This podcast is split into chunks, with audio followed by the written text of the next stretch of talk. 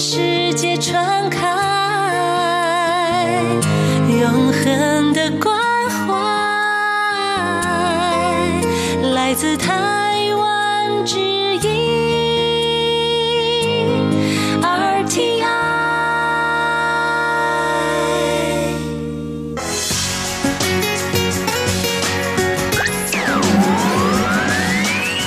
Quý vị đang đón nghe chương trình Việt ngữ Đài RTI truyền thanh từ Đài Loan.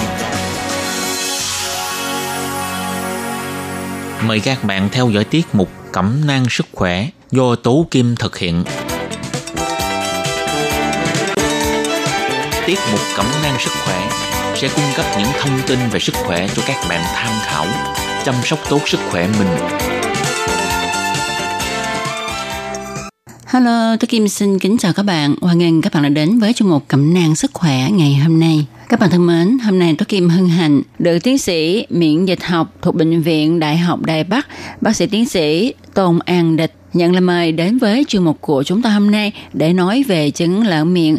Các bạn đừng xem thường chứng lở miệng nha, vì nó là sự cảnh báo cho hệ miễn dịch của cơ thể của chúng ta. Đồng thời trong chương mục hôm nay, tiến sĩ Tôn An Địch cũng sẽ cho chúng ta biết về sự quan trọng trong việc vệ sinh khoang miệng, cách quan sát khoang miệng để biết được công năng miễn dịch của cơ thể chúng ta có chu toàn hay không.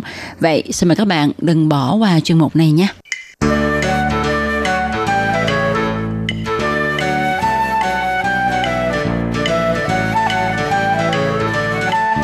Trước hết tôi Kim xin chào tiến sĩ bác sĩ Tôn An Địch. Rất vui được bác sĩ nhận lời đến với chung mục sức khỏe của Tố Kim ngày hôm nay. Xin chào cô và chào tất cả các bạn thính giả thân mến. Trước tiên xin phép được hỏi bác sĩ là như bác sĩ có nói đến sự biến đổi của khoang miệng, tức là miệng bị lở là sự cảnh báo sức khỏe của chúng ta, nhưng đa số chúng ta đôi khi đều bị lở miệng, tức là niêm mạc miệng bị loét. Vậy thì điều này có phải là hệ miễn dịch của cơ thể đã hạ thấp hay không ạ, thưa bác sĩ? 如果他的这个嘴巴的破是一般的，好像不小心咬破、烫伤，那个是小事情。 Nếu như chúng ta bị loét miệng vì các nguyên nhân thông thường như là bị cắn nhầm nè, bị bỏng vân vân thì thông thường những cái vết loét này sẽ tự lành từ sau 4 ngày đến 15 ngày. Vì trong nước bọt của chúng ta có chất sát trùng và lại sự đổi mới của niêm mạc khoang miệng nhanh đứng thứ hai trong các cơ quan bộ phận của cơ thể. Cơ quan thay đổi tế bào mới nhanh nhất trong cơ thể đó là niêm mạc ruột. Thứ hai là niêm mạc khoang miệng. 4 đến 14 ngày thì nó sẽ thay một lớp da mới, còn da của chúng ta thì phải mất đến 3 tuần. Do đó, thông thường vết lở trong miệng khi bị ta cắn nhầm sẽ lành trong vòng 2 tuần. Nếu như trong vòng 2 tuần mà vết rác này không lành hay là nó lành rồi lại tái phát, thậm chí vết loét nổi mụn nước và mụn nước này sẽ lây ra ngoài da làm cho toàn thân có mụn nước hay là vết loét trong khoang miệng qua 2 tuần mà không lành, thậm chí với thời gian lâu hơn mà nó cũng không lành. Khi ta sờ vào thì cảm thấy nó cứng cứng, khi quan sát thì thấy giống như là miệng của núi lửa vậy. Như vậy thì đã nguy rồi, nó đã trở thành ung thư. À,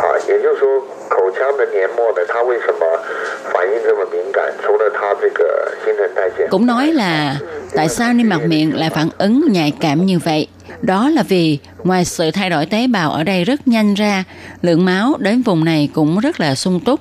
Cho nên Đông y và Tây y đều có khâu nhìn màu sắc, bệnh của lưỡi mà chẩn đoán bệnh đó.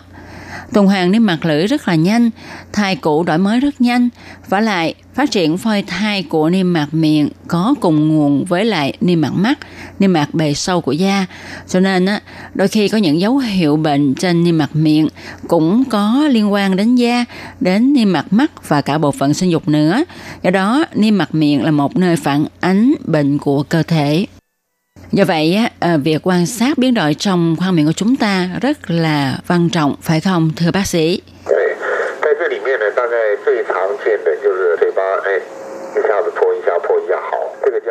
Vâng, trong đó chúng ta thường gặp nhiều nhất đó là trường hợp lở miệng khi thì hết, khi thì bị lở lại. Đây là chứng lở miệng mang tính tái phát. Nó sẽ phát đi phát lại không hết. Chúng tôi có thực hiện điều tra bệnh lưu hành trên toàn Đài Loan thì có 10,4%, tức là trong 100 người thì có 10,4 người bị lở miệng. Nhưng có người hỏi tôi là vậy không phải ai cũng bị lở miệng hay sao? Không phải đâu, mà chỉ có 10,4% người bị chứng này mà thôi. Điều này là do cơ địa của họ có vấn đề, đôi khi là do di truyền. Nó sẽ làm cho hệ miễn dịch bất thường nếu ta ngủ không đủ nè, áp lực lớn, cảm hay là trước khi hành kinh có thể sẽ bị lở miệng nhiều hơn. 如果呃复发性口腔溃疡，那如果说呃一年偶尔破个一次，或者是 với trường hợp lở miệng mang tính tái phát, nếu trong vòng một năm ngẫu nhiên bị lát miệng một đến hai lần và một lần thì lành trong một đến hai tuần thì đây là vấn đề nhỏ không sao cả.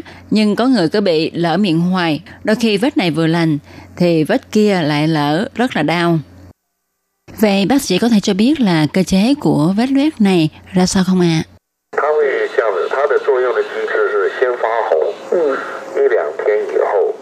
cơ chế của vết lở trong miệng là như thế này.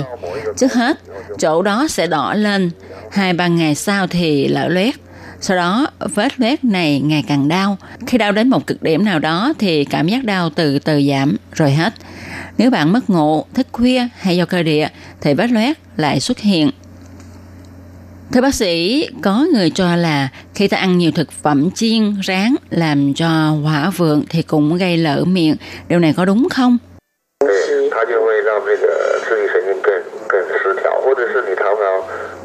Đúng đó, vì nó làm cho sự điều tiết trong cơ thể càng bị mất cân bằng hơn. Hay đôi khi lỡ miệng là do chúng ta vô tình bị một vật cứng hay nhọn đâm vào, chẳng hạn khi ta ăn các thực phẩm có nhiều góc cạnh những người lở miệng do cơ địa thì vết loét sẽ lâu lành hơn.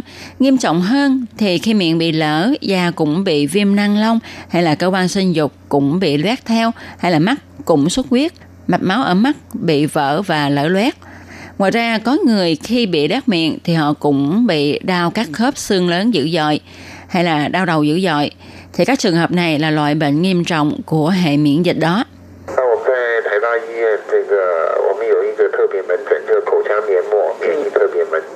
Trong bệnh viện của chúng tôi có phòng khám đặc biệt về hệ miễn dịch niêm mạc khoang miệng. Toàn Đài Loan chỉ có một phòng khám loại này mà thôi. Thì bệnh nhân mắc bệnh nghiêm trọng về hệ miễn dịch mà tôi đã nói ở trên đã có hơn 200 người. Còn số người bệnh bị lở miệng chỗ này, chỗ kia thì càng nhiều hơn. Trong 30 năm tôi đã khám cho hơn 100.000 người bệnh như vậy. Nhưng báo một tin mừng cho các bạn là những người hay bị lở miệng thì hầu như là họ không bị ung thư. Nghe bác sĩ nói như vậy thì chúng ta cũng biết là có nhiều nguyên nhân gây nên trứng lở miệng. Nhưng mọi người có biết là răng giả cũng làm cho miệng của chúng ta dễ bị lở nữa đó. Vậy cơ chế này là sao hả, thưa bác sĩ? Ừ.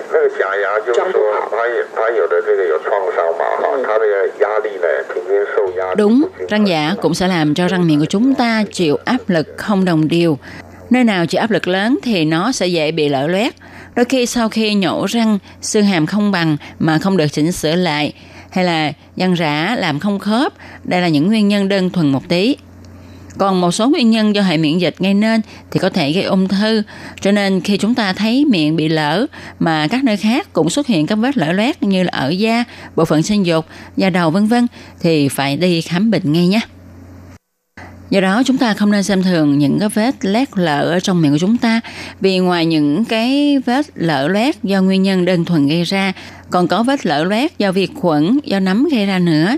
Cho nên chúng ta nên đi khám bệnh cho chuyên gia chẩn đoán xem tình trạng những vết loét này ra sao, nó đơn thuần hay là phức tạp.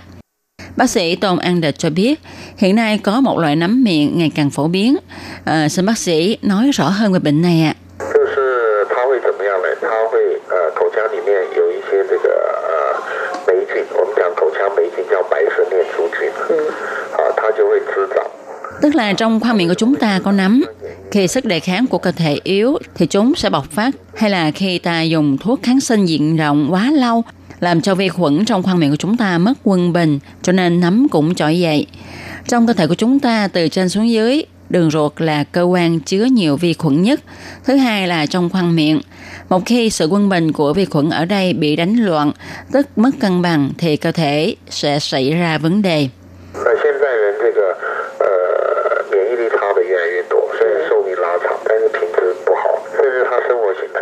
Hiện nay, sức đề kháng của con người ngày càng kém đi do thói quen sinh hoạt là ăn uống ngủ đều không có tốt mà sức đề kháng yếu thì nấm sẽ xuất hiện. Về vấn đề này thì chúng tôi sẽ chẩn đoán và điều trị. Cho nên á, nếu chúng ta có thói quen sinh hoạt tốt, dinh dưỡng cân bằng thì không có bệnh xảy ra. Đôi khi các bệnh đã có trong cơ thể cũng sẽ giảm bớt. Theo bác sĩ nói như vậy thì nếu chúng ta mang một bệnh di truyền mà chúng ta cải thiện môi trường sinh hoạt, môi trường trong cơ thể thì đôi khi bệnh đó cũng không tái phát. Có đúng vậy không thưa bác sĩ?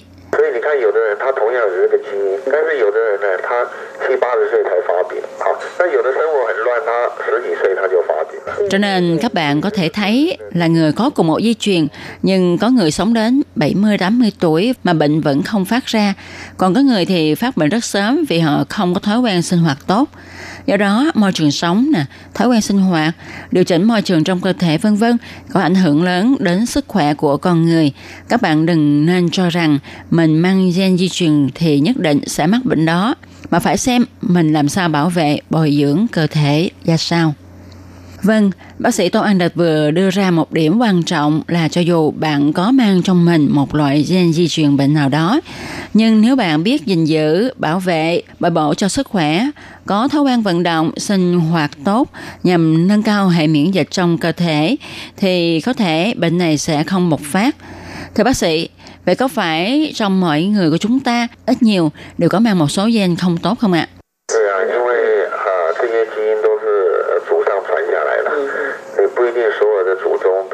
Đúng vậy, vì gen là do tổ tiên ông bà truyền lại mà. Không phải tổ tiên ông bà nào cũng là anh hùng hảo hán cả. Thì đây là điều không thể tránh khỏi. Đôi khi chỗ này thiếu một chút, chỗ kia thiếu một chút, chúng ta phải bổ sung bù vào. Nhân đây thì cũng xin bác sĩ nói rõ những điều mà mọi người phải chú ý về triệu chứng ở khoang miệng trong giai đoạn trước ung thư miệng và bệnh ung thư miệng ạ. À.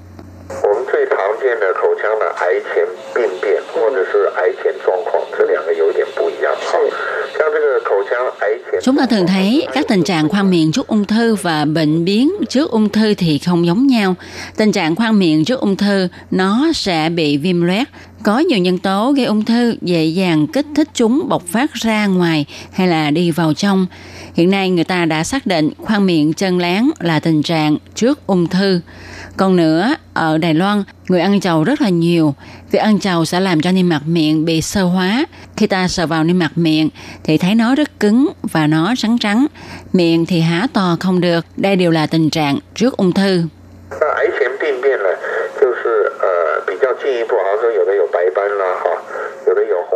Còn bệnh biến trước ung thư thì tiến một bước nữa, tức là có người nổi ban trắng có người thì nổi ban đó thậm chí khi sờ vào thấy cục cứng, có khi ta sờ vào thấy cứng mà không cứng. Khi mà ta thấy cục cứng thì đã tiến triển đến ung thư miệng rồi. Lúc này phải sinh thiết để xác định. Trong giai đoạn trước ung thư, tế bào bình thường và tế bào ung thư của niêm mạc miệng phân chia như sau. Lúc mới đầu, bề mặt tế bào phân hóa không bình thường, được chia ba mức độ, nhẹ, vừa và nghiêm trọng. Đây là bệnh biến trước ung thư. Bước tiếp theo là ung thư nguyên phát và sau cùng là ung thư. Bệnh nhân trong giai đoạn bề mặt tế bào phân hóa không tốt ở giai đoạn nhẹ và vừa thì chúng tôi dùng phương pháp miễn dịch để điều chỉnh trở lại. Còn nếu đã đến giai đoạn nghiêm trọng rồi thì trên căn bản chúng tôi phải cắt bỏ đi phần này vì hệ miễn dịch của cơ thể không thể ngăn chặn sự phát triển của nó được nữa rồi.